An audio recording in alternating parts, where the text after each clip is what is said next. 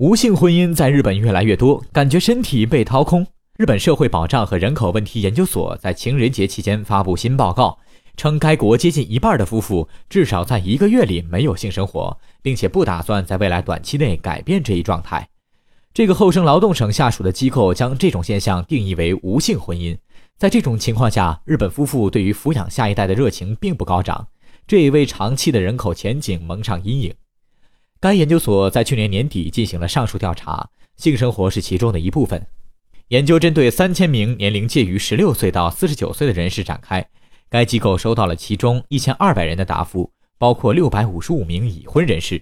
结果显示，百分之四十七点二的已婚男女自称处于无性生活状态，比最近一次二零一四年的调查多了二点六个百分点，创下新高。二零零四年，该研究所开始执行相关调研，当时的数据为百分之三十一点九。就具体的年龄层而言，这个比例最高的部分出现在接近五十岁的群体，他们工作和家庭的压力最大。此外，超过百分之二十二的受访女性认为性生活非常麻烦，而在已婚男性中有百分之三十五点二称由于工作过于劳累，已经无暇顾及生理需求，而二零一四年该比例为百分之二十一点三。少数男性称，回到家中只把妻子当作普通的家庭成员，而非性伴侣，或者夫妻生活在子女出生后就基本消失了。该所所长北村邦夫称，这是第一次有百分之三十的受访男性自称下班后不进行性生活。《卫报》曾在二零零五年报道，一名日本心理学家指出，许多男人将妻子视为其母亲的替代者，而非诉诸情感和生理需求的对象。十年前，日本流行文化专栏作家深泽真纪创造了“草食男子”一词，来指代性要求表现得不明显的男性群体。但他想表达的是，新一代日本男性已经不像老一辈一样轻视女性，没有了攻击性。北村邦夫说，日本社会还需要反思职场文化。最近几年，日本社会要求全面修改雇佣惯例，以便享受更多家庭时间的呼声越来越高。二零一五年，广告巨头电通一名二十四岁的女性新员工，因在一个月内加班超过一百个小时，最终无法接受劳动强度而自杀。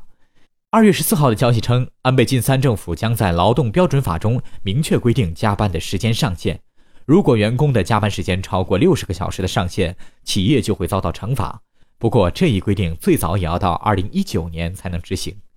日本人性质渐无被认为是导致低生育率乃至经济萎靡的罪魁之一。目前每名母亲的育儿率为一点四，短期内很难达到二点一这个需要维持稳定人口水平的比例。如果按照目前的趋势持续下去，日本的人口将从现在的一点二七亿人降到二零六零年的八千六百万，跌到第二次世界大战结束时的水平。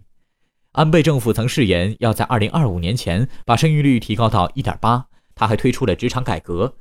除了减少加班时间，还提供更好的儿童看护服务，比如更多的托儿所，以便妈妈们在生育后更快重返职场。一旦结婚后，女性往往就告别了职场，成为家庭主妇。这种现象一直到去年才得以扭转。二零一六年，日本女性生育后重返职场首次成为主流。作为老龄化最严重的国家之一，日本社会并不像其他发达西方国家一样接纳移民政策。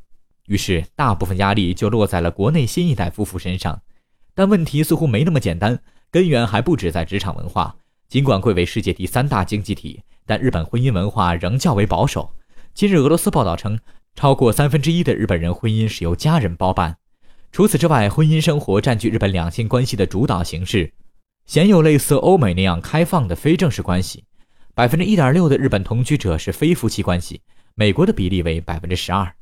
日本时报指出，这种趋势出现的原因包括年轻人越来越内向的性格以及社交能力的欠缺。很多日本人诉诸于虚拟的两性关系，根深蒂固的社会因素叠加在一起，日本想要实现人口繁荣还有很长的路要走。